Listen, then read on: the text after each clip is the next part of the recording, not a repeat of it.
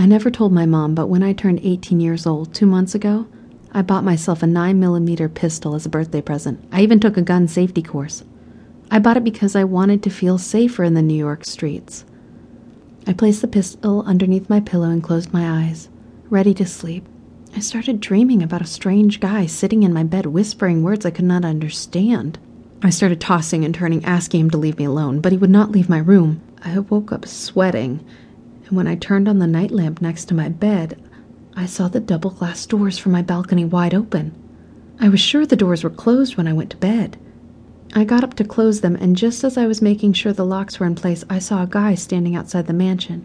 He was wearing a white shirt, black pants, and a floor length black coat. My vision was perfect, and even if it was dark outside, I was able to see his light blue eyes and short dark hair.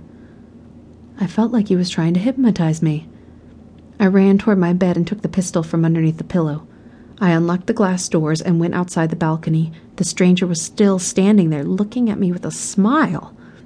I pointed the pistol at him, and just as I was ready to fire a warning shot, a few bats showed up out of nowhere and started attacking me.